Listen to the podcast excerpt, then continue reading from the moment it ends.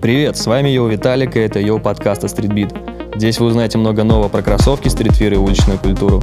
Слушайте нас на всех площадках и смотрите на YouTube-канале Streetbeat TV. Погнали!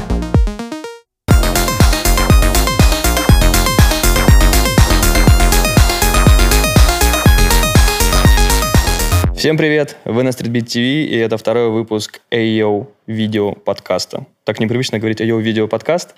А, дело в том, что у нас а, весь прошлый год выходил аудио подкаст, а, на котором уже огромное количество выпусков про историю различных брендов, про какие-то интересные моменты сникер-культуры. А сегодня мы уже вот на втором выпуске и вещаем вам в видеоформате. Меня зовут Йо Виталик, и сегодня у меня в гостях Саша Забелин, человек, которого я знаю достаточно давно уже, наверное, лет 10. Сань, здорово. Да, да, да, привет.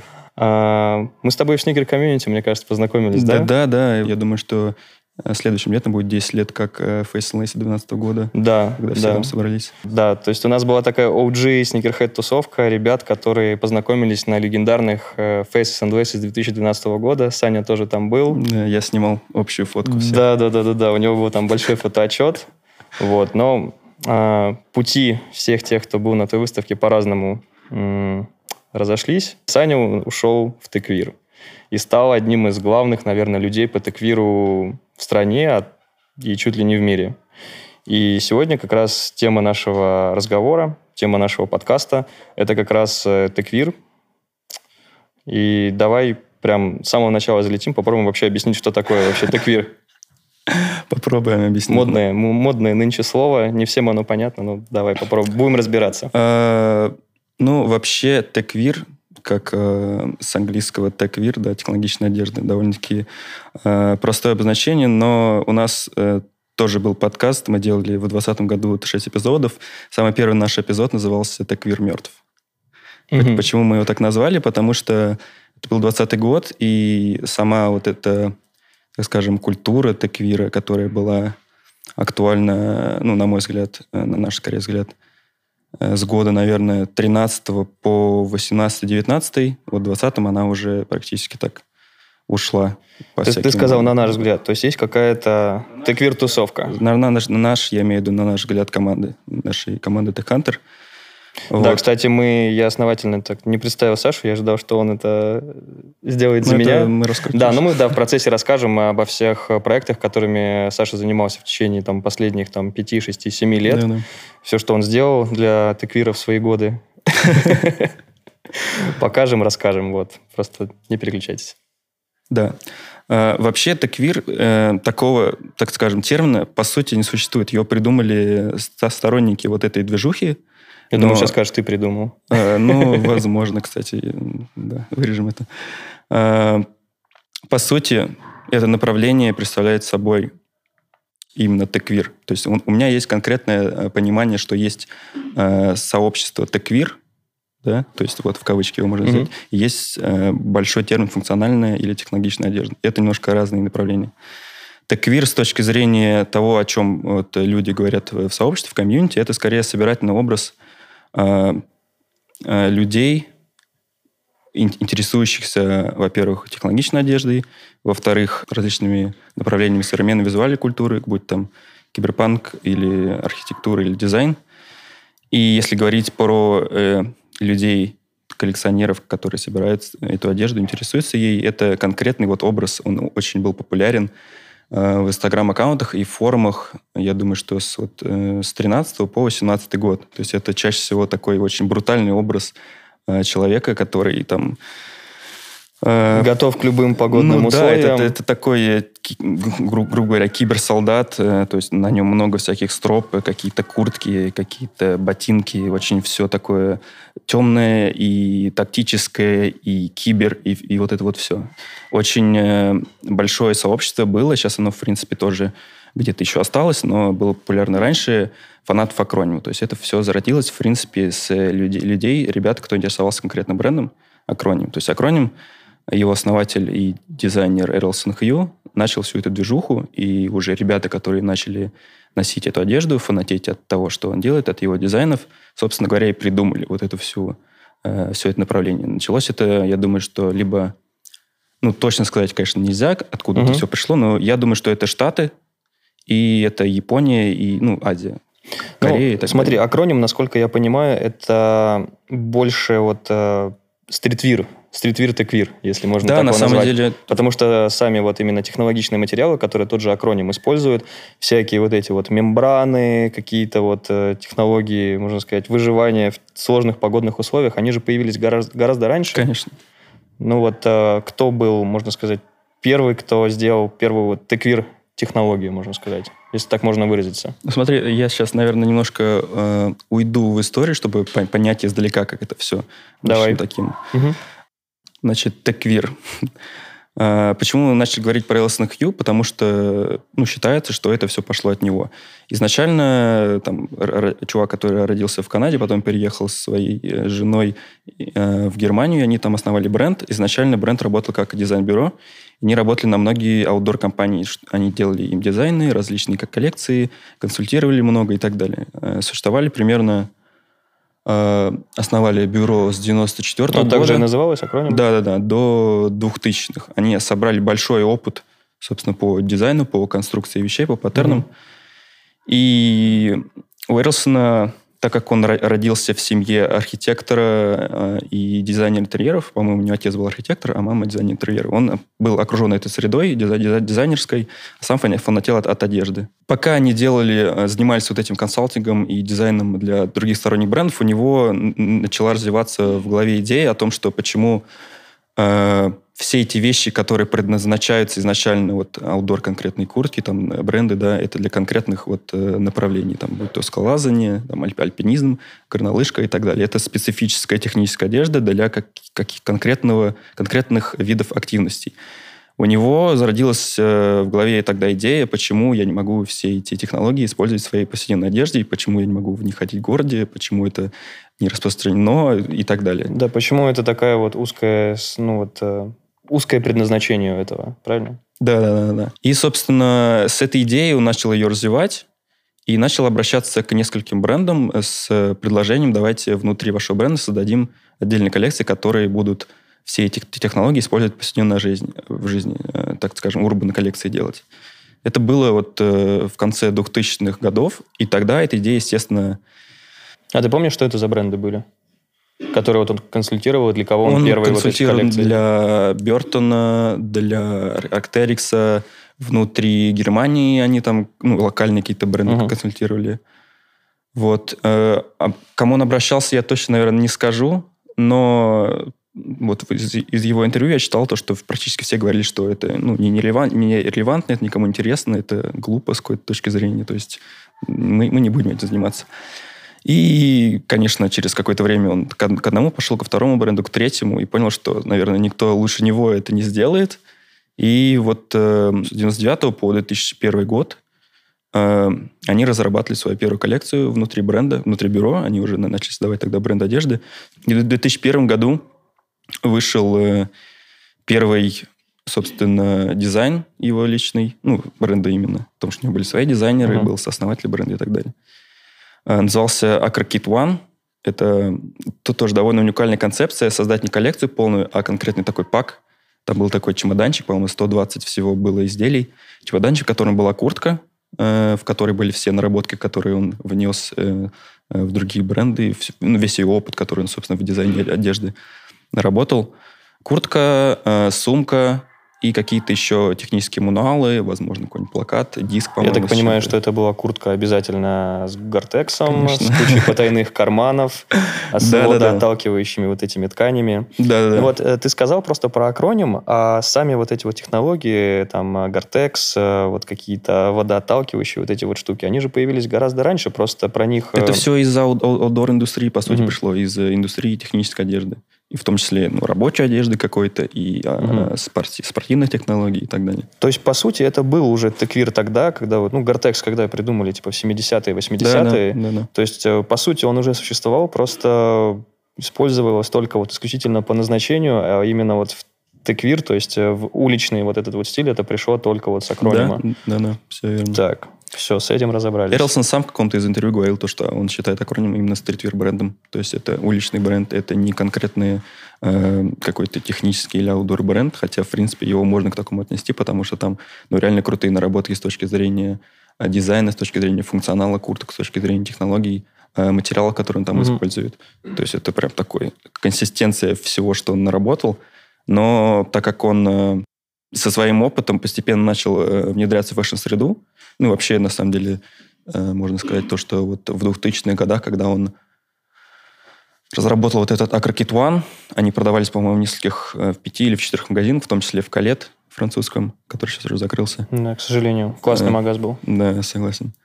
Э, он дружил, коннектился со всеми вот этими ребятами, которые, так скажем, родились стритвир с Хироши, Фудживарой угу. и всей этой японской тусовкой. И так или иначе он внедрялся из э, своего опыта технологичной аудор одежды в эту всю стритовую культуру, фэшн-культуру и так далее. И, в принципе, сейчас, наверное, поэтому можно назвать, что назвать бренд сам ну, с точки зрения э, позиционирования бренда, это больше как streetwear или как fashion-бренд, нежели...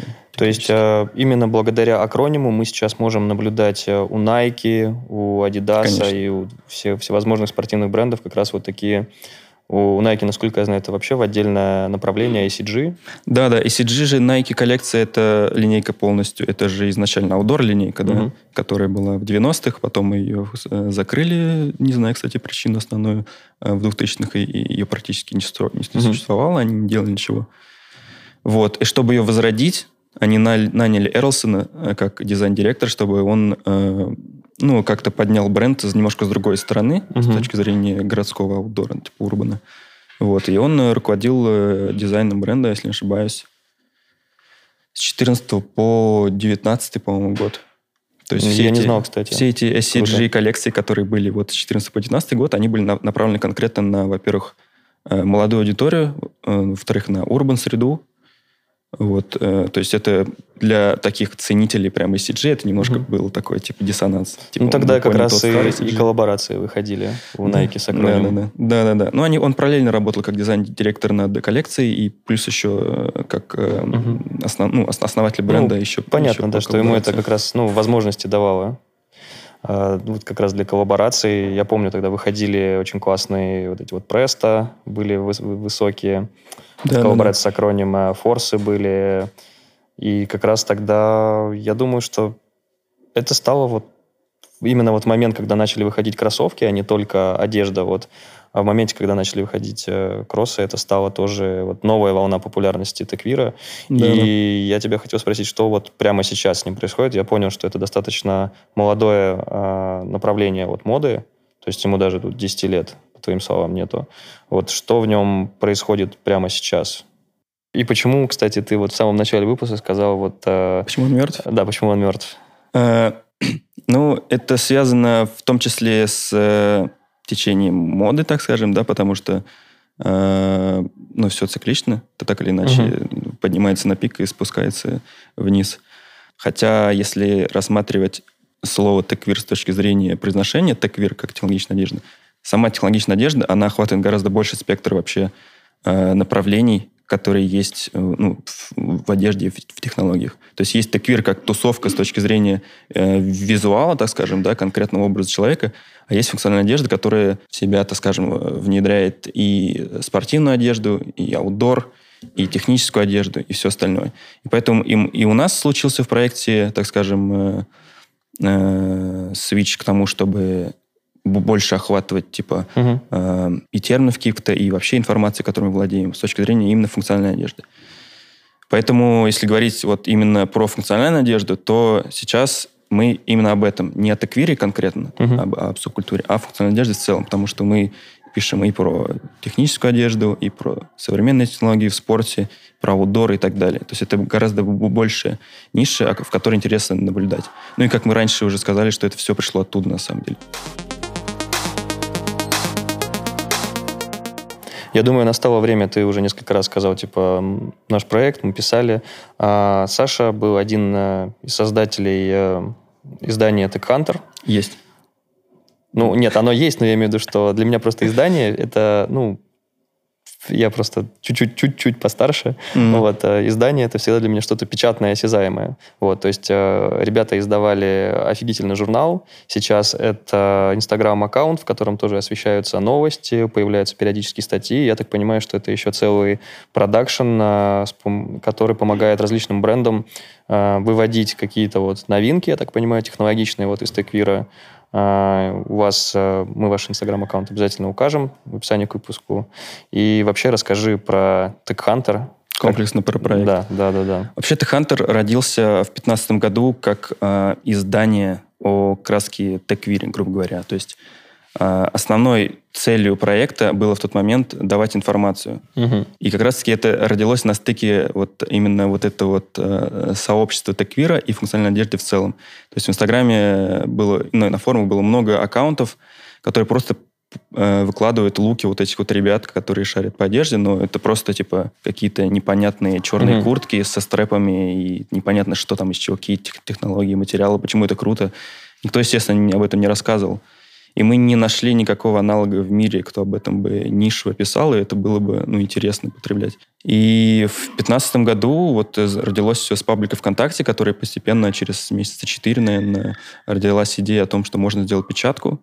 То есть, То есть там... когда ты исчез из сникер-комьюнити, да, Ты там потихонечку я свой паблик начал, в другую игру играть. Не, на самом деле паблик Я еще сделали... думаю, куда Саня исчез? Что он там в очередях? Я его там что-то потерял немножко. Да, на самом деле основатель Техантера другие ребята. Я чуть-чуть попозже подключился, но сейчас уже ребята отошли в, в, по своим направлениям. И, и в Техантере, собственно, э, мы вместе делаем этот проект. Что это за ребята? Я просто журнал, он, э, кстати, я отмечу, что он на английском языке издается. На двух языках мы издаем. А, на русском тоже? Да, да? на русский просто продан. Угу. Сейчас несколько угу. копий осталось английского. Что это вообще за люди? Откуда они? И как вообще вы там познакомились? Наверняка там есть какая-то интересная история. Да, ну вот, как я говорю, в 2015 году сначала началось с паблика э, в ВКонтакте, собственно. Э, я на нее подписался, потому что мне была актуальна интересна эта тема. И прикол был в том, что изначально ребята ну, они очень горели этой идеей давать информацию людям об этих технологиях и так mm-hmm. далее. Но так как не было ресурсов для того, чтобы это делать, потому что информации в России не было, то есть только зарубежные какие-то источники, и там какие-то интервью или что-то еще, коллекции выходят, и как бы что с ними сделать, никто не знал, типа берешь переводчик, закидываешь и выкладываешь паблик. Ребята так делали. И мне было интересно все это, э, ну, об этом, типа, читать и так далее, но, типа, текст, который переведен через Google переводчик, код интервью, это, естественно, машинный перевод, который практически невозможно читать, если ты не настолько заинтересован в этой теме, типа. И я в каком-то из комментариев написал, типа, ребят, все классно, но было бы круто, если бы хоть какая-то редактура была бы, типа, То есть ты материала. поднял такой микробунт в комментариях? Ну да, да, да. И вот мне написал, типа, основатель э, Глеб э, с позиции «давай-ка ты этим и займешься». А я уже на тот момент, э, если помнишь, я с 2012 года админил паблик Стуси ВКонтакте. Да, да, да, было вот. дело. И типа, у меня был опыт и подачи материалов, и, и работы с контентом и так далее. И, естественно, я сказал, давай попробуем. Окей, мы с ним встретились, обсудили, и вот с тех, э, с того момента, где-то ноябрь, по-моему, 2015 года, э, вот я, меня взяли в команду, мы были втроем. У нас еще был Володя, графический дизайнер – и как только я пришел в команду, уже там у них родилась идея, что можно делать печатку. Самая первая печатка у нас была такой... Слушай, извини, а паблик э, ВКонтакте так и назывался? Ты Кантор? Да. Да, он сейчас существует, uh-huh. собственно, там почти 10 тысяч уже. Вот. Э, первая печатка была, была такой, типа, 12, по-моему, или 16-страничный логбук. Там был, были вырезки из интервью и, и просто какая-то графика, там, ну, экспериментальная графика или какие-то из логбуков фотографий и так далее. Uh-huh. То есть это был просто экспериментальный формат, понять, вообще зайдет или нет. Его просто вот как горячие пирожки все раскупили. Мы поняли, что можно делать. А где продавали, кстати? А, с рук. Ну, то есть... А, прям, прям вы объявили, ну, да? Ну, да, просто угу. вы написали пост, и ребята писали в личку сразу, и там встречались или отправляли. Офигенно. Большой вот. тираж был? Первая печатка была, говорю, типа 16, по-моему, копий, что такое. Ну, это просто лукбук, так, знаешь, такой. Типа, ну, я понял, да. Очень да, да. тоненько.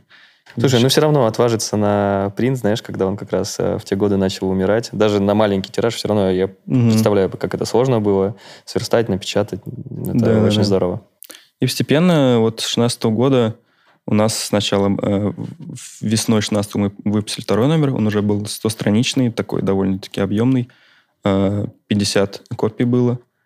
Э, естественно, на, на русском языке. Потом через полгода еще третий номер был, чуть побольше, по-моему, 120 что ли, страниц. И уже 100 копий э, мы начали продаваться в БНВТ. Такой раньше тоже был магазин кроссовочный. Угу. На... на Петровских линиях. Да, где-то да, там да, на, да. на Петровске. Я тоже в нем успел вместе поработать контентщиком. Вот. И параллельно, кстати, с этим тоже, эта история довольно комплексная, она такая вот между собой вертится. Параллельно с этим мы еще развивали свой бренд. Бренд назывался Nameless, э, бренд технологичной одежды. Да, я его тоже помню. Собственно, у меня флиска из нашей второй, по-моему, коллекции. Да, если вы нас сейчас слушаете в аудио, то можете так ненадолго переключиться на YouTube, посмотреть, в чем пришел Саня. Это очень, очень классная курточка. Причем да. от, от его собственного бренда. Да, ну, мы втроем им ну, занимались. Да, да, да. Э, бренд тоже просуществовал не так долго, два, по-моему, с половиной года. Ну, то есть мы были, по сути, три энтузиаста, которые э, работали на двух проектах. Э, делали журнал про технологичную одежду и делали бренд по концепции этой самой одежды, собственно.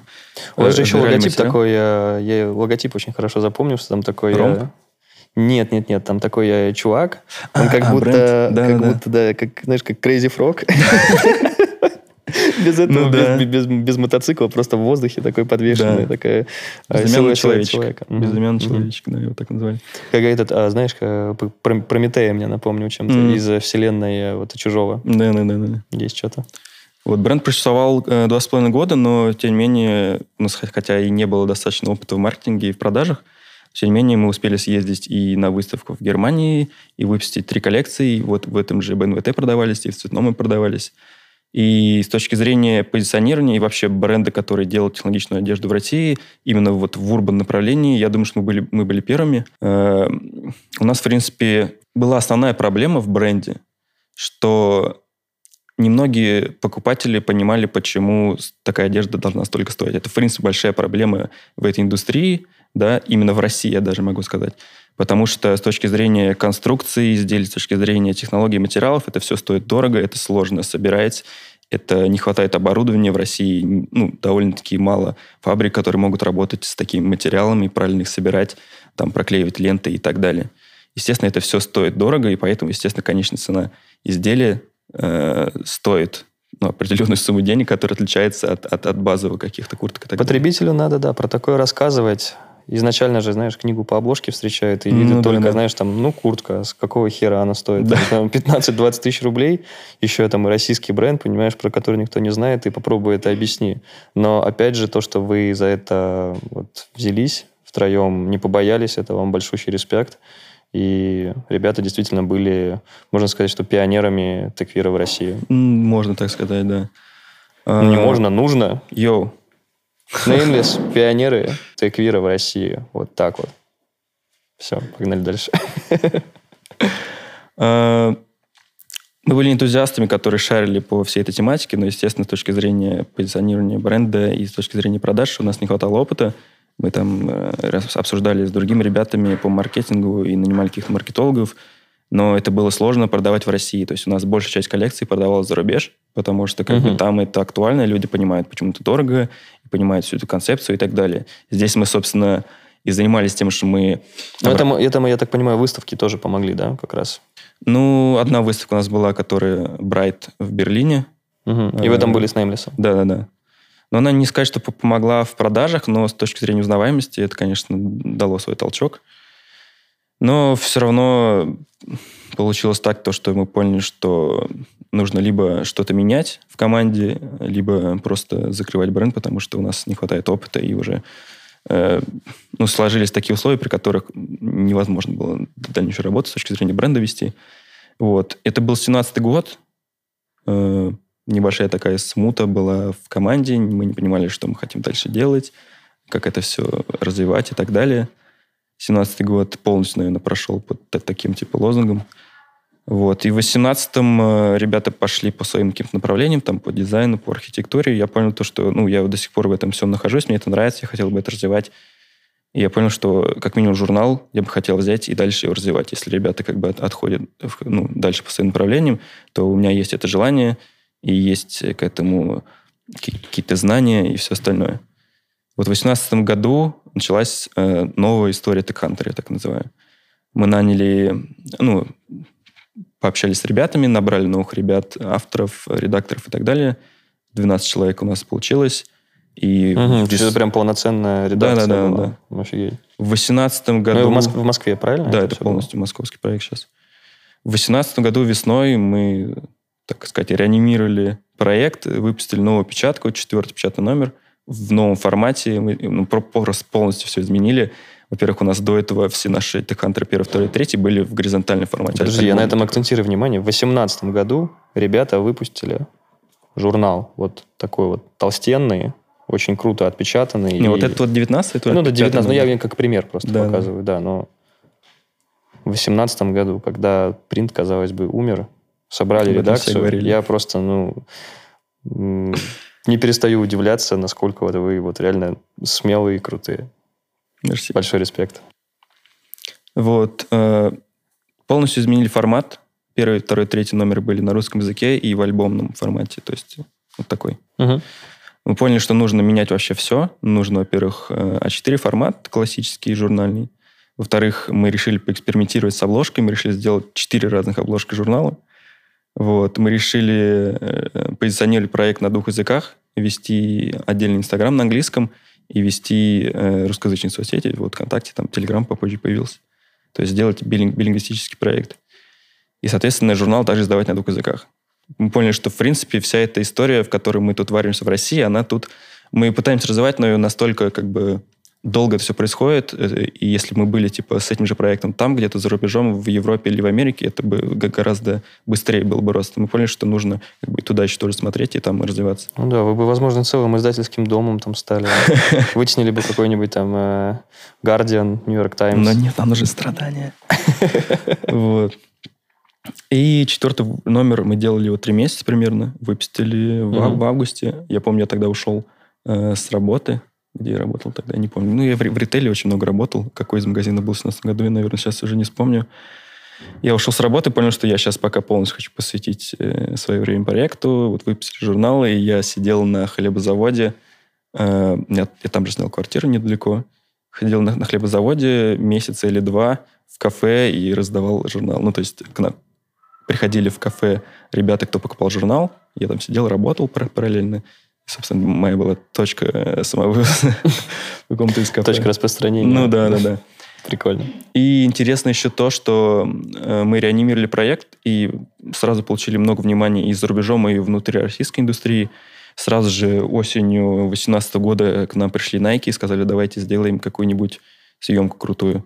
И на тот момент выходила как раз-таки коллаба Э, Просто акроним, да, да, да, да. И мы сделали съемку, и мы сделали еще кучу всякой визуальной графики. Да, да, да, тоже я, я видел, там что там с голограммами было, там прям... Да, плакаты 3D, вот это все у нас было в моменте. Плюс еще фотоотчет события, потому что э, запуск был в Белифе, если не ошибаюсь. Да, да, это был Белиф. Вот. И я понял, что, в принципе, все развивается, круто идет, надо дальше двигаться, постепенно, собственно, ну, общаться со всеми и так далее. Э, пошли там к другим компаниям, мы пришли в российское подразделение Gore-Tex, э, предложили им свои услуги, то, что можем делать съемки и так далее.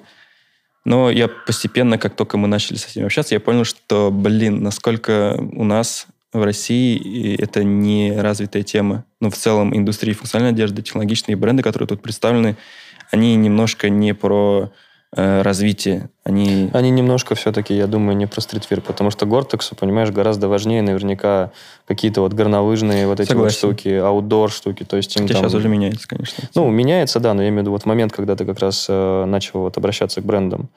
Вот. Это сейчас им, э, скорее всего, вот они думают об упущенных возможностях, что они там с тобой не поработали. Не, я серьезно. Mm-hmm. А, а тогда, да, то есть это было очень, э, ну вот по, по направлениям. То есть рыбалка, охота, лыжники, сноубордисты, но стритвир, не, зачем нам это?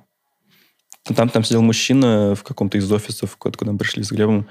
Он сказал то, что ну, вообще я тут единственный, кто представляет Гортекс в России. Мы занимаемся только с ритейлом, поставляем им какую-то, знаешь, атрибутику в виде каталогов тканей или каких-то там, я не знаю, у них угу. есть э, эти перчатки типа из мембраны, чтобы протестить, э, допустим, воду ты их Мгм. суешь и типа не, не промокаешь. Носки еще, я слышал. Ну да, в общем- есть. Он говорит, мы, мы тут не занимаемся, не занимаемся развитием или продвижением, мы занимаемся только вот работой с ритейлом, поддержанием типа бренда. Вот. Было очень грустно, я понял, что как бы опять, типа, мы тут сидим, и тут ничего нету, что делать.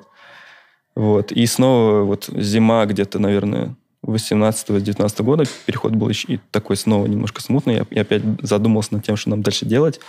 Была команда большая, и я понимал то, что э, нужно мотивировать ребят, нужно развиваться дальше, но в текущих условиях здесь нам очень, э, так сказать, не тесно, а нам не с чем практически работать. То есть все бренды, о которых мы писали, они были за рубежом. Да? Типа технологии, которые придумываются в этой индустрии, они все придумываются за рубежом. Ну, не все, есть какие-то ребята, кто в России тоже этим занимается, но это все очень уд- уд- удалено от нас. Ну, Давай мы сейчас поговорим, кстати, вот какие бренды самые важные вот глобально э, можно отметить вот э, в Теквире. И какие вот э, в России у нас появились за последнее время. Я понимаю, что их немного, но давай тоже вот на них немножко заострим внимание. В- Ну, если глобально говорить про бренды и производители материалов и технологий, ну, естественно, нельзя не назвать Gore-Tex. У них огромное количество артиклов, материалов, которые они распространяют практически уже во всех коллекциях всех брендов. Они уже внедрились и в фэшн-среду, и куда только не внедрились. Да, небольшая справка. Gore-Tex – это э, водонепроницаемая мембрана из э, термополиуретан, если я не ошибаюсь. Э, Да, да, да. Мгм. А, В общем, это такая, если совсем просто, тефлоновая мембрана. Если она есть в вашей обуви или в ваших куртках или перчатках, неважно в чем, то у вас все всегда будет сухо. То есть она выпускает, э, я так понимаю, горячий воздух, пропускает холодный, но вот не пропускает влагу. Она устроена таким образом, что это растянутая пленка из нанопор. Они достаточно мелкие для того, чтобы выпускать пар с поверхности кожи, все эти испарения, и достаточно, точнее, не достаточно, достаточно большие, чтобы выпускать, достаточно мелкие для того, чтобы не пропускать э, воду, ну, то есть э, осадки сверху. То есть, получается, вы не потеете и вы не промокаете. Ну вот, Саша, на научном языке вам только что объяснил. Кафедра Теквира имени Александра Забелина. Добрый вечер. Но на самом деле сейчас, естественно, уже гораздо больше появилось конкурентов бренда. Есть э, куча мембран. Я принес здесь пять курток различных, в том числе и Gore-Tex, но еще есть и другие производители мембран. Слушай, я правильно понимаю, что вообще, если у тебя, ну, условно, а, обобщим вот этот момент, если у тебя есть, допустим, куртка, и в ней нету какой-то вот из этих а, мембран, то ее нельзя назвать теквиром, какой бы она там а, с виду технологичной там не была там. Как ты считаешь? Спорный вопрос. Вообще э, есть... э, Смотря что называть таквиром, опять же, что да, называть да, функциональной да, да, вот я одеждой. поэтому Тут тебе его и задал. Тут, тут есть такая тема. Вообще, э, если говорить о функциональной одежде, есть теория слоев. Да? Это самая базовая теория. Как в э, фотошопе. Ну да. Базовая теория, э, по которой правильно нужно одеваться по конкретному слою. Да? Есть нижний слой, есть средний слой, есть верхний слой. Мгм. Нижний слой это чаще всего слой, который прилегает к телу, то есть он должен абсорбировать влагу и давать выпариваться всем этим э, испарением тела. Средний слой чаще всего утепляющий, он должен э, задерживать э, тепло тела, чтобы вам было комфортно. И верхний слой он защи- защищает от осадков. И то есть, если, допустим, на тебе нету куртки из мембраны, это не значит, что там ты не можешь носить флиску. Допустим, у нас эта флиса, которую мы делали в Nameless, это э, с двух сторон флис, а внутри стоит э, ветронепроницаемая мембрана. То есть она с, с- с виду не кажется как бы мембраной, да, чем Мгм. технологично. Тем не менее, это флис, Мгм. который работает по похожим характеристикам. То есть тут очень все, все тонко, и смотря что рассматривать. Ну, это прям ты только что выдал одну из аксиом теквира, как будто. Да, да, да, да, кстати. Так, ну давай э, вернемся все-таки к брендам. А, ты озвучил Gore-Tex. А, мы, кстати, если хочешь, можем прямо сейчас попробовать рассмотреть вот эти куртки, которые ты принес. Да, можем. Я принес пять курток из э, личной коллекции, из э, э, коллекции проекта. Все из мембраны, собственно. И принес их. Это все Nameless, правильно? Нет, кстати, Nameless на мне только вот эта флиска. Э, Все А, остальные бренды немножко... Ну, просто они все в таких, э, как будто одинаковых. Они похожи друг на друга, на самом деле, но, тем не менее, прикол Мгм. в том, что внутренности у всех разные. Ну, собственно, начнем, допустим, вот с плаща. Плащ э, Descent, японский бренд Descent. Э, это сэмпл Это сэмпл коллекции Descent All Terrain как раз-таки. Мгм. Э, То, чем занимается сейчас большинство аутдорных брендов, они делают отдельные линейки э, ур- урбанистической, так скажем, одежды, м, направленные на, на город. Еще раз, как бренд называется? Descent All Terrain. All Terrain это линейка. А, All Terrain, да-да-да. Э, бренд называется Descent. All terrain, типа, это как, ну, все погодные условия, все поверхности. Ну, да, да, да, да, я да. понял. Мгм. Собственно, плащ из мембраны, двухслойная мембрана. Здесь используется э, мембрана бренда Terray. Э, а, а, сам- само название мембраны Dermizax. Dermizax. Dermizax NX, я не ошибаюсь. Вот, она двухслойка, то есть это только внешний слой и внутренняя мембрана. То есть тут, по сути, можно пощупать, как сама, Мгм. э, как сам этот материал. Те, кто слушает нас на аудио, сейчас просто возненавидят за эти. Ну, потерпите Ну, чуть-чуть. э. Либо переключайтесь на видео, и это очень интересно все визуально. Мы общаемся тоже с брендом, на нас подписан их дизайнер основной и бренд-менеджер. И это прикольно, что можно общаться с... От них подгон? Э, ну, можно сказать так, через агентство. М. Агентство Круто. британское прис- прислало. Вот этот сэмпл, на самом деле, у меня очень много вещей сэмплов, потому что как бы бренды иногда присылают какие-то вещи, но это не тиражные версии, они могут делиться только лишь сэмплами. Мгм. Поэтому я сэмпл-бой, так скажем. Прикольно. Descent первый, собственно, мембрана это Raider Mizax. А, Второй можно раскрыть, допустим, вот это. Анорак бренда On, швейцарский бренд. Честно говоря, не знаю, как называется эта мембрана. Это их личная разработка. Они с- везде пишут э, в описаниях, что это просто это трехслойный шелл, сделанный, собственно, на их фабриках. Но конструкция такая же, это сэндвич, то есть внешняя ткань мембрана и внутренняя ткань. Вот, силуэт анорак. Ни разу его еще не, не- не носил, но выглядит интересно. Да, кстати, кто, все, кто нас смотрит на видео, обязательно вот обратите внимание на стиль вот этих курток. Они называются анараки. Многие их просто не знают, что у них есть, ну, что это не просто там ветровка, а это, ну... Анорак, это кстати, да. анорак. Это аутдорный силуэт. Мгм. За счет того, что тут здесь нету молнии от горла до подола. То есть она только половинчатая для того, чтобы просто... Там еще какая-то, знаешь, по-моему, интересная история, связанная вообще с названием э, анорак. Она, по-моему, от эскимосов пошла. что Возможно, они, если- они такое придумали, что типа молния, которая начинается с середины тела, Мгм. А, и поэтому у них это какое-то собственное слово на их диалекте было, Да. анорак. Можно с, твоей стороны что-нибудь развернуть. Ну, я сейчас попробую. У меня не самые прямые руки, ну давай. Это у нас э, британский бренд Albion. Ребята... Слушай, а производители такира в курсе, что не только черный цвет есть? Да, там есть у тебя курточка еще одна. Не только Она черный тоже черная. А, там внизу все, я вижу. Ну, тут прикол в том, что некоторые куртки из моей коллекции, я люблю черный, поэтому... Так, Альбион. Альбион, да, британский бренд. Ребята э, делают одежду для... Это, это велоодежда, по сути, да. Это Мгм. куртка специально для, как, ну, для велоспортсменов. А, Слушай, это очень, очень прикольный логотип, кстати, мне нравится Да, да. сзади. Он он что-то означает? Туманный Альбион, я думаю, их как... как- Нет, но это какая-то полоска, может быть, какая-то берега, как будто Да, береговая да, линия. я думаю, что береговая линия, собственно... И по ней надо узнать Британию. Да. Я понял. Прикольно. Это тоже мембрана, это бренд Pertex.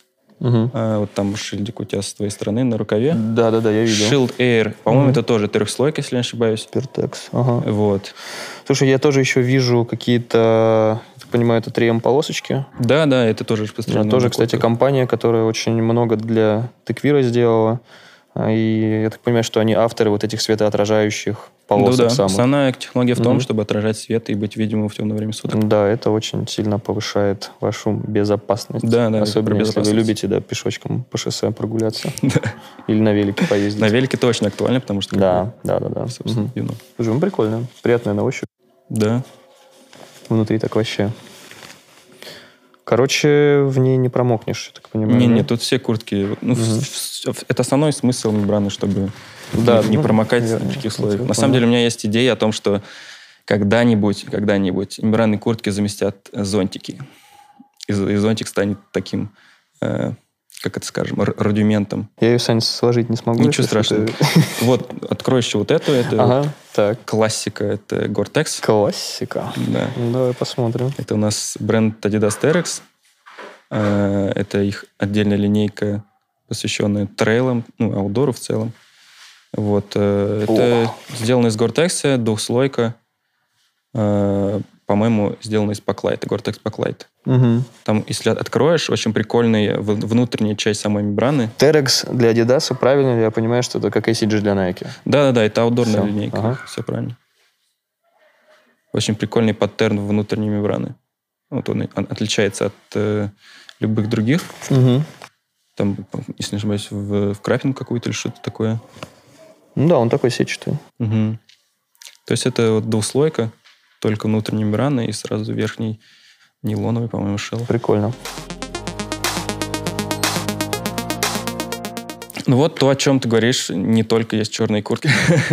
А как, э, вот ты сказал, что есть много вот этих вот технологий, вот этих мембран, как выбрать именно вот ту?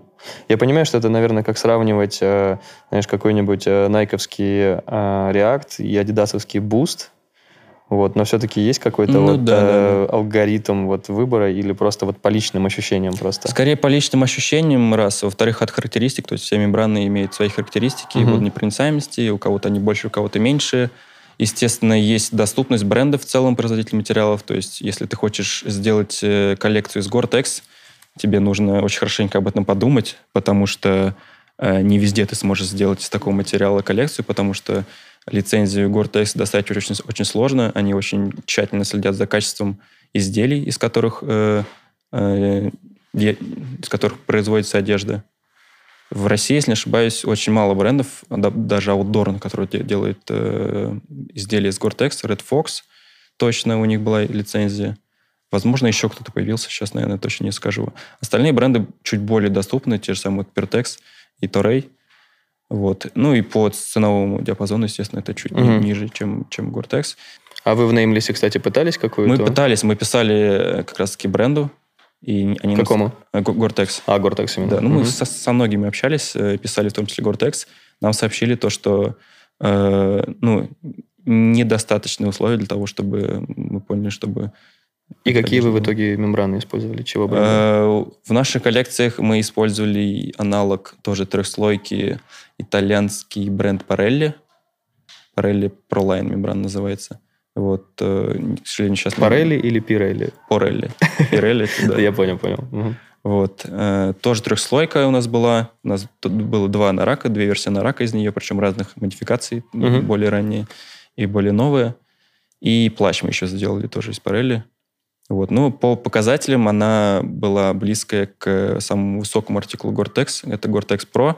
Если немножко у- э, углубиться во все эти технические особенности материала. Мы здесь именно для этого, Да, чтобы углубиться. Есть э, э, определенные, так скажем, ну, у каждой мембраны есть свои характеристики, да. Мембрана должна не пропускать воду и при этом э, хорошо испарять влагу. Есть определенные показатели, по которым ты можешь оценить, насколько мембрана хорошо отталкивает влагу, не пропускает воду, либо испаряет, собственно, из- из- из- излиш- из- излишние испарения тела. Вот. Есть определенный, э, так скажем, тест, тест водяного столба. Э, ставится, допустим, кусок ткани, сэмпл, да, на него ста- ставится такой, э, э, так скажем, цилиндр стеклянный, в него наливается вода, и высота столба определяет, насколько... э, Давление в ну, атмосферу. да, да, да, да, собственно, да.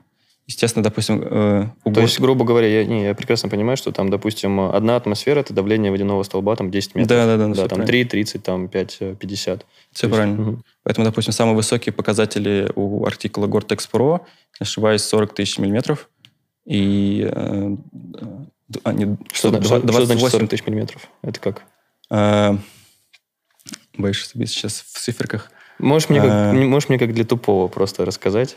Я просто, вот что значит 40 тысяч миллиметров? На, допустим, сэмпл ткани 10 на 10 сантиметров ставится вот этот цилиндр, и 40 сантиметров – это величина водяного столба, давление которого, собственно... Не пропускается. Да, да, да. Я понял. То есть 40 тысяч метров – это, собственно, высота столба. Все, понял. Вот. Э, Самый высокий артикул сейчас это Gore-Tex Pro. И вот э, наш мембрана, который мы использовали, аналог э, Paperline, она аналог чуть-чуть пониже, Мгм. там 20, 28 тысяч. Но это достаточно для того, чтобы ты в сильный дождь не промок полностью. А, так, смотри, ты упомянул а, несколько наших брендов, которые используют вот Gore-Tex. А Я сразу вспомнил, кто у нас именно теквиры вот э, в индустрии вот стритвира именно использует. Я сразу почему-то вспомнил про Крокотау. Мгм. Вот, и я так понимаю, знаком с этим брендом. Да, знаком. Мы с ребятами не, не работали, но знаю, что они там тоже пытаются развивать э, технологии Мгм. какие-то новые, внедрять и так далее. Как коллекция делать. А кто, кто еще кроме них? Просто я вот больше, к сожалению, никого не вспомню даже. Смотри, вот это, кстати, журнал, который мы сделали э, в конце 2019 года. Его концепция – это основные бренды в России, кто работает с функциональной технологичной одеждой. Мы собрали там основные, которые с- нашей точки зрения, э, ну, с которыми интересно и пообщаться, и которые Мгм. могут что-то рассказать. Э, Из тех, которые мы сюда взяли, это с, из аутдор-сферы, это Севера. Ребята, у них в Рязани свое производство. Это конкретно аутдорный прям бренд. И причем они разрабатывают свои кон- конкретные материалы, технологии, используя и другие, тоже Pertex и так далее. Но у них... Севера. Да, м- мы были на фабрике у них. Запомним. У них в Рязани э, очень крутая фабрика, технологичная. Э, Нам все рассказывали, показывали, очень круто было. Вот. Офигеть, я даже не слышал про С точки таких. зрения сборки изделий и технологий, э, они, наверное, один из самых крутых в России брендов по качеству, по материалам и по доступности в цене. Э, ну, именно в, ау- в аутдор тематике. Вот, продаются Но в стритвир они не лезут. Ну, они делают свои городские коллекции. Мы делали для них съемку их, их новых коллекций в, в начале 20-го, по-моему, если не ошибаюсь, года. Вот, да. Но они стар- э, сидят на, в своей нише в аутдор тематике, Мгм. и им пока этого достаточно, потому что производство э, э, так, ну, типа, не очень просто расширили для того, чтобы делать новые коллекции. У них достаточно ограниченный конвейер, по которому они могут ограниченное количество изделий производить, поэтому новые коллекции, они так очень, э, ну, так, Ну, с оста- осторожно. ну, осторожно, Мгм, да, потому что может не хватать, собственно, сил производственных. Вот. э, Если говорить про стритвир условный, вот мы взяли э, Сео Черепанова, он на, на обложке Мгм. изображен. Он раньше работал тоже в этой тематике, около таквирной. И тоже, с, э, кстати, вот он сидит там в плаще. Это тоже плащ из Парелли, из нашей мембраны, который мы использовали. С точки зрения стрита, наверное, я вот отметил бы его. Сейчас он уже немножко в другую степь ушел, но, тем не менее, то, что он делал раньше, вот в Мгм. одежде, который на обложке изображен, это вот то, о чем как бы были мы, да, технологии, качество и вот этот вот образ определенный. Вот. Еще там есть, э, мы взяли интервью у бренда Гри. Это российский бренд бе- беговой одежды. Мгм. Вот, они, они э, ну, тоже используют какие-то пр- прикольные материалы, но они работают с китайским производством. То есть у них э, свое Но производство. они тоже независимые, как вот этот... э, Севе- Се- Как ты до этого, Рязанская? Север, Север, да. Север. Мгм. Независимые с, с какой точки зрения ты имеешь в виду? Но я имею в виду, что они не входят ни в какой холдинг. Я имею в Не, виду... нет, это прям э, такой стартап, Мгм. который, по-моему, в 18 или 19 году они начали Мгм. развиваться на российском беговом рынке, и сейчас довольно-таки популярный бренд. Вот. э, Тоже с точки зрения качества очень все круто. С точки зрения дизайна для, для бегунов, Мгм. я думаю, что очень актуально. Вот. Э, Плюс еще в этом журнале мы взяли у Гранжона интервью, потому что с ними тоже интересно раз- разговаривать про технологии. Да, у них тоже классные материалы, эти вот японские мембраны Гранжона просто что-то с чем-то. Да, да, да, микрофибра и так далее. Это очень прикольно даже на ощущение, ну и в том числе Мгм. работает технически. Да, мне кажется, что вообще Гранжон, в принципе, это такая куртка, которую ты можешь, ну, чуть ли не на всю жизнь покупать. Ну да, наверное, да, да, да. И она там, да, она там будет там протираться, и там тайдай эффекты, которые они используют, может становиться там еще сильнее, но от этого они даже круче Ну, в становятся. этом шик, наверное. Да, я, это есть. даже можно там сравнить, я не знаю, у меня сразу аналогия с какими-то, знаешь, там, бронзовыми часами, грубо говоря, которые хранят э, историю своего владельца, потому что бронза, она же покрывается патиной всегда, Мгм, мгм. темнеет, зеленеет, и все зависит от того, в каких условиях ты а, носишь, ну, так сказать, часы. То есть это все зависит там от, от теплоты, от холода. Ну, в общем, ты понял. Да, И то же самое вот с этой курткой. Как часто ты попадал в ней под дождь, э, как часто на нее там попадал солнечный свет. И это очень э, такая, да, очень классная марка Grand John Orchestra Explosion. Тоже, я думаю, мы на них обязательно... Не думаю, а обязательно оставим ссылку на Grand John. Да. Так, ну и я думаю, мы так плавненько подошли к э, кроссовкам. Все-таки у нас подкаст преимущественно про кроссовки. Мгм. Мы всегда рады поговорить про стритвир, про какие-то модные течения. Но когда есть кроссовки, это вдвойне приятно. Поэтому, когда ты достал из своего технологичного рюкзачка вот эти вот две пары, мне прям стало очень интересно. Особенно я хочу детально рассмотреть вот эту вот пару. Это... Я слышал про этот бренд, я никогда его в мире не держал в руках, это OnRun. Да, правильно? это швейцарская да. компания On. А, кстати, прикол в том, что они а, в сентябре этого года вышли на Нью-Йоркскую фондовую биржу, то есть бренд уже очень да большой. Да. Обалдеть. Их оценили, по-моему, в 5 миллиардов долларов, если не ошибаюсь. Поэтому они очень большие и развиваются очень объемными темпами. Я постоянно на LinkedIn вижу о том, как какой-либо дизайнер там из North Face, Arc'teryx или Solomon перешел в OnRunning. Я думаю, Но что они еще молодой бренд достаточно, да? Типа да. года 13-14. Ну да-да-да, я думаю, да. Угу. Сейчас они еще больше начали стрелять. Но мне очень нравится и с точки зрения дизайна, и материала, который они используют. Просто я хочу, чтобы те, кто нас смотрит, обратили внимание на эту просто фантастическую шнуровку. Вот я просто, знаешь, я всегда кроссовки оцениваю в первую очередь с точки зрения эстетики, но поскольку у нас выпуск про теквир, а, я так понимаю, что в них а, много всяких интересных технических фишек, и да? тебе слово. Да. Расскажи про них. А, швейцарская инженерия, если да, можно да, так. Подержи, ты же их не держал ни разу в руках. Ну, конечно. А швейцарская инженерия, тут так написано, собственно, Swiss Engineering. Но они не в Швейцарии делаются, правильно? Они... Э, тут, наверное, это написано. Ну, там Swiss Engineering. Вьетнам, да, естественно. Но, тем не менее, разработки и дизайны, все это производится ребятами. Швейцарцы очень гордые ребята. Они даже... Они очень любят свой флажок ставить. Э, да. Да. То есть это, это такой... бренд. Не, не, да, это, это бренд. Да, то есть это страна, у которой действительно вот их флаг стал брендом. То есть будь то ножи, шоколад, часы, вот, а теперь еще и кроссовки. Я думаю, что они очень, очень гордятся этим брендом, особенно вот, учитывая новости про выход на фондовую биржу. Это вообще это очень здорово. На самом деле я офигел, потому что э, э, девушка, с кем мы общались из их э, глобальной команды по коммуникациям, э, мы общались, переписывались, в какой-то момент она пропала, это было вот э, в конце августа, начале сентября, и потом написала, сори, типа, у меня не было времени, мы, типа, вот, вышли на биржу. Я такой, ну, понятно все, окей. Понятно, что у вас не было времени. Ну, да. Если говорить про эту модель, это их, по-моему, одна из первых э, городских, так скажем, моделей, потому что они изначально беговой бренд. Вот. Модель называется Cloudway. Здесь не супер э, так уж технологично с точки зрения конструкции все сделано, но они сосредоточены на том, чтобы она была удобной. На самом деле это одни из, наверное, самых удобных кроссовок, которые я носил вообще.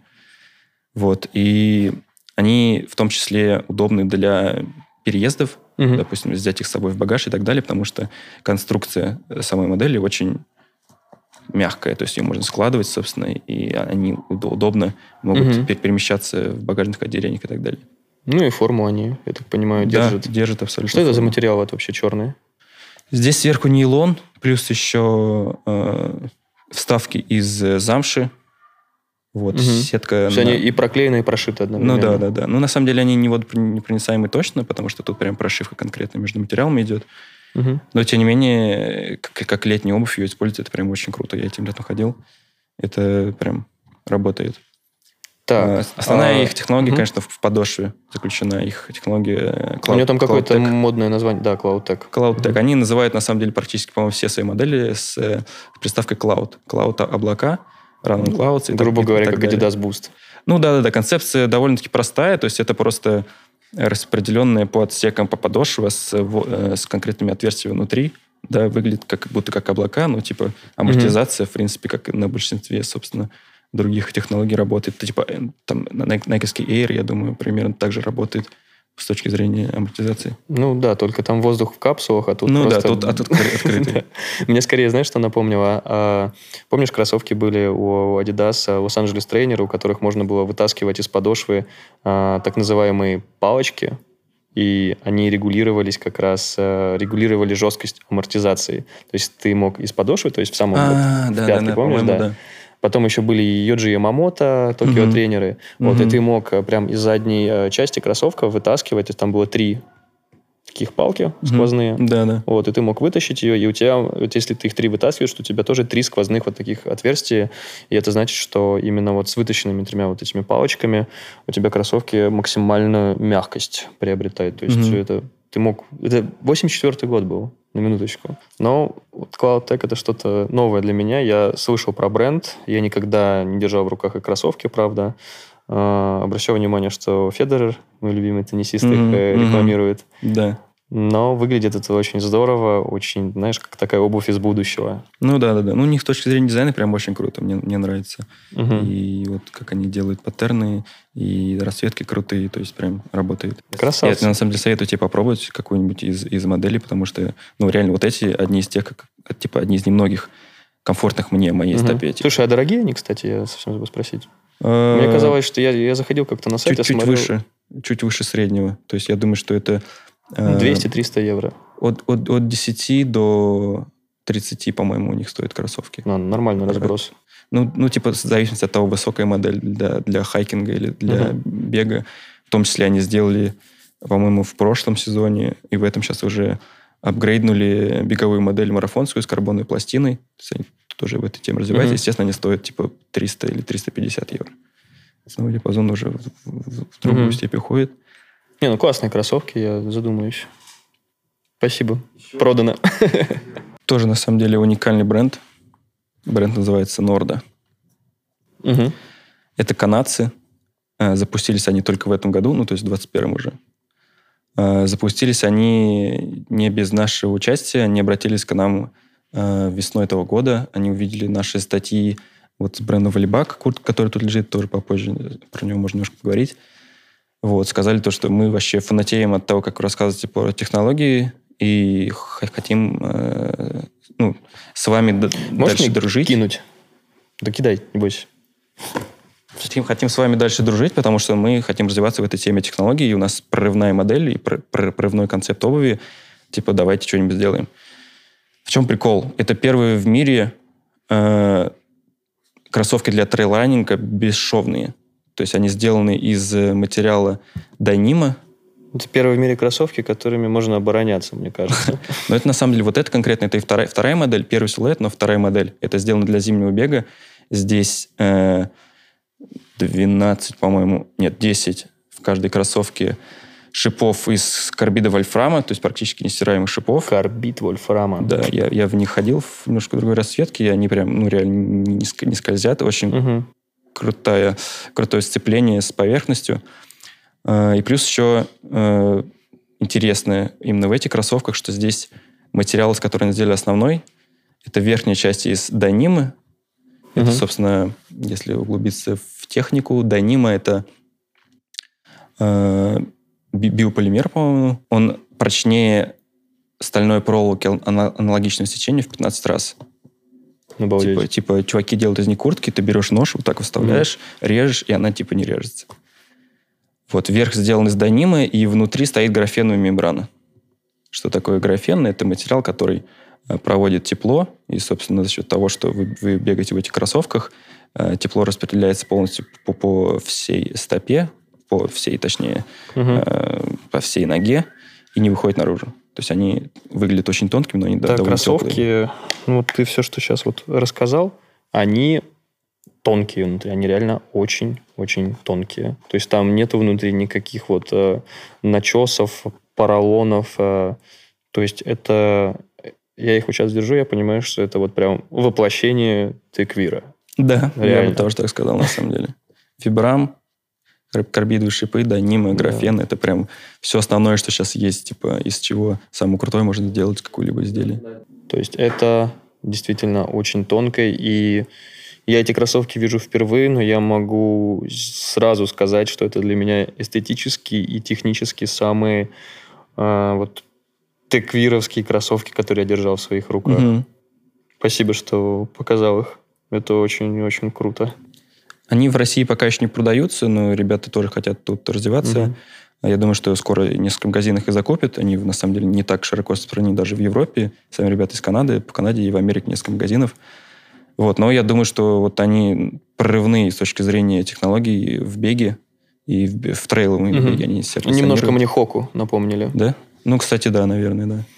Потому что это тоже такие ребята, которые как раз делают э, технологичную обувь э, для бега, для... Ну, то есть они, я бы не сказал, не совсем прям теквир, но очень близко к нему.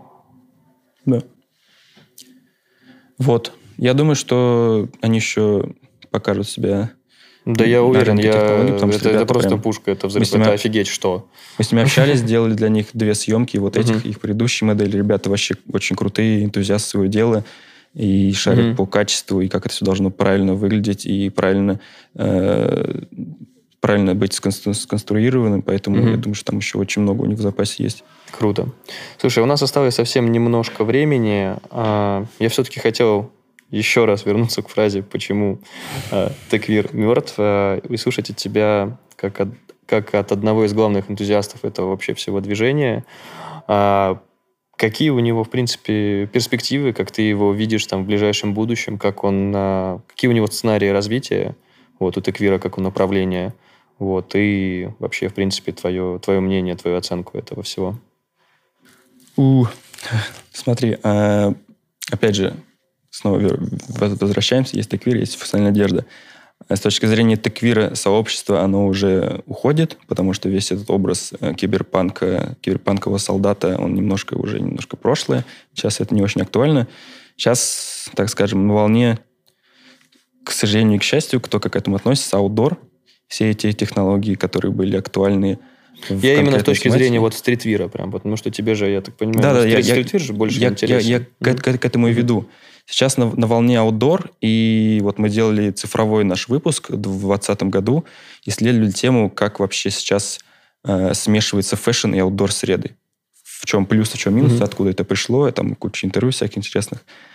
Вот. э, это работает в обе стороны, потому что outdoor бренды делают свои э, урбанистические, то есть городские коллекции ну, внутри своих брендов, то есть они вне- не внедряются в своего, точнее, э, в нового для себя потребителя. То есть, да, они работают больше над дизайном, то есть это э, больше для широкого потребителя. То есть, Мгм. если мы см- смотрим на аутдор, э, на аутдорные изделия такие конкретные, допустим, которые были в, ну, в прошлом э, веке или даже которые актуальны сейчас, все-таки дизайн аутдор, он кон- кон- кон- конкретно ты можешь его определить. То есть это довольно-таки яркие куртки, Ну да, да, это по цвета. последним коллекциям того же Nike ACG можно как раз, да, это Ну, они в прослеживается. архив тем более ходят, да, Мгм. в свои образы. Вот. И бренды понимают, что им нужно расти. Аудорный бренд тоже понимает, что им нужно расти. Им нужен новый потребитель. Естественно, они уходят в новую для себя среду, в среду города, в среду повседневной жизни. Естественно, нужно как-то видоизменяться. Все эти, те эти технологии, которые были актуальны, допустим, для восхождения в гору, их нужно немножко видоизменять. Допустим, в городе тебе, в принципе, не, не, не нужна настолько крутейшая мембрана, которая будет, типа, там, сильнейший дождь, типа, защищать от сильнейшего дождя и испарять там такой, такое количество, допустим, э, тепла, которое ты вырабатываешь при там, скалолазании, да. Тут нем- немножко можно полегче делать, но поинтереснее с точки зрения конструкции, с точки зрения функционала, потому что в городе человеку нужно ну, достаточно много карманов, чтобы нести там ключи, телефон и все такое. Э, нужен какой-то классический органайзинг, чтобы это все работало. Поэтому они видоизменяются вот в эту среду. И обратная стор- сторона в том, что fashion тоже всегда, мода всегда ищет какие-то новые направления, нужно расти, нужно за что-то цепляться. И сейчас вот э, с 18 наверное, года это все начало уходить э, вот в направление в outdoor, в направление Мгм. технологий и так далее. Все, многие fashion-бренды сейчас начали использовать Gore-Tex, многие fashion-бренды начали даже делать показы там в каких-то, в- ну, допустим, в поле я видел Жак Мюса, по-моему, коллекцию в- в- на Парижской неделе моды в прошлом году. У него был Гортекс? Э, Не знаю по материалам, просто то, то что они используют даже ло- локацию для, для своих А, показов, понял. ау- аутдорную среду. Э, Буквально вчера, что ли, я увидел, на, сейчас проходит Миланская неделя моды, э, показ э, Disquet 2. Они по- просто ну, полностью ауторные силуэты, разноцветные вот эти все там куртки и штаны Я знаешь, и про какой далее. показ вспомнил? Знаешь, наверное, бренд Рис Купер? Да. А, они же тоже используют, то есть они на грани как раз э, на стыке, точнее, они на стыке э, стритвира и теквира, и у них очень классный показ был на дамбе какой-то американской, то есть прямо вот дамба, Мгм. узкая вот эта вот дорожка, одна полоса в одну, одна в другую, вот, и там прямо как Да, по да. подиуму ходили модели, да, Рис Купер в этом плане очень крутые. Поэтому это все смешивается, и то есть и fashion уходит в сторону каких-то интересных материалов, технологий, использования этих силуэтов outdoor ных, и outdoor начинает задумываться о каких-то своих fashion-коллекциях и так далее. Mm-hmm. Все это прям сейчас, именно сейчас это происходит, сейчас немножко такой пик, наверное, или еще, может быть, даже не пик, а на этапе восхождения всего этого. Я думаю, что это и дальше будет происходить. Плюс это еще э, сыграло роль э, ну, под пандемией 2020 года. Естественно, все были заперты первые половину года дома, и все вот эти вот... Э, ну, твое состояние в четырех стенах, оно немножко давит, и когда у тебя есть возможность там, типа, выйти, выйти на улицу, это как бы мотивирует. И в том mm-hmm. числе это немножко э, растет еще больше. То есть тебе хочется выйти на природу, не хочется быть в городе и так далее. То есть это тоже подтолкнуло и брендов к тому, чтобы они э, ну, развивались в этом направлении. То есть в аутдор, в природу, в единение человека с природой и так далее. Ну, то есть, если подытожить, э, ты веришь в теквир, что он будет популярен. Функциональная одежда верю. Да, функциональная одежда. Хорошо, давай так. Да, а... это на самом деле это не неисчерпаемая среда, потому что угу. одежда всегда будет развиваться, будет э, ну, постоянной. Ну, а в тыквире, мне кажется, вообще, то есть возможности для развития, для фантазии, мне кажется, они да. просто э, неисчерпаемые. Знаешь, в, в отличие от э, какого-нибудь того же там, э, ну вот стритвира, который, знаешь, сейчас тоже, мне кажется, возвращается к истокам, к каким-то вот скейтерским и серферским историям. Э, уже достаточно долго увяз, мне кажется, в 90-х тоже. И есть некий, вот я прям чувствую, есть недостаток э, идей. Вот. А это, вот лично для меня, это как глоток э, свежего воздуха. Собственно, это тоже одна из причин, по которой я, я тебя, ну, вот практически сразу, да, вот решил пригласить э, в наш подкаст, послушать про это все. И сейчас я чувствую, что знаю немножко больше про это все. Спасибо тебе большое, что рассказал, поделился мыслями. И спасибо тебе большое за вклад, который ты во все это делаешь. Это очень круто. И большой респект э, от меня лично и от э, всей нашей команды. Йо. Спасибо йо, большое, йо. что позвали. Рад поделиться, на самом деле. Рад быть услышанным. Это все очень интересно. Я считаю, что это нужно поднимать из своих потемках, рассказывать об этом. А Спасибо, что увидели нас. Спасибо, что услышал, кто слушал аудиоверсию этого подкаста. Не забудьте подписаться на новые выпуски, оставить нам отзывы. И до новых встреч. Все, всем йоу, всем пока.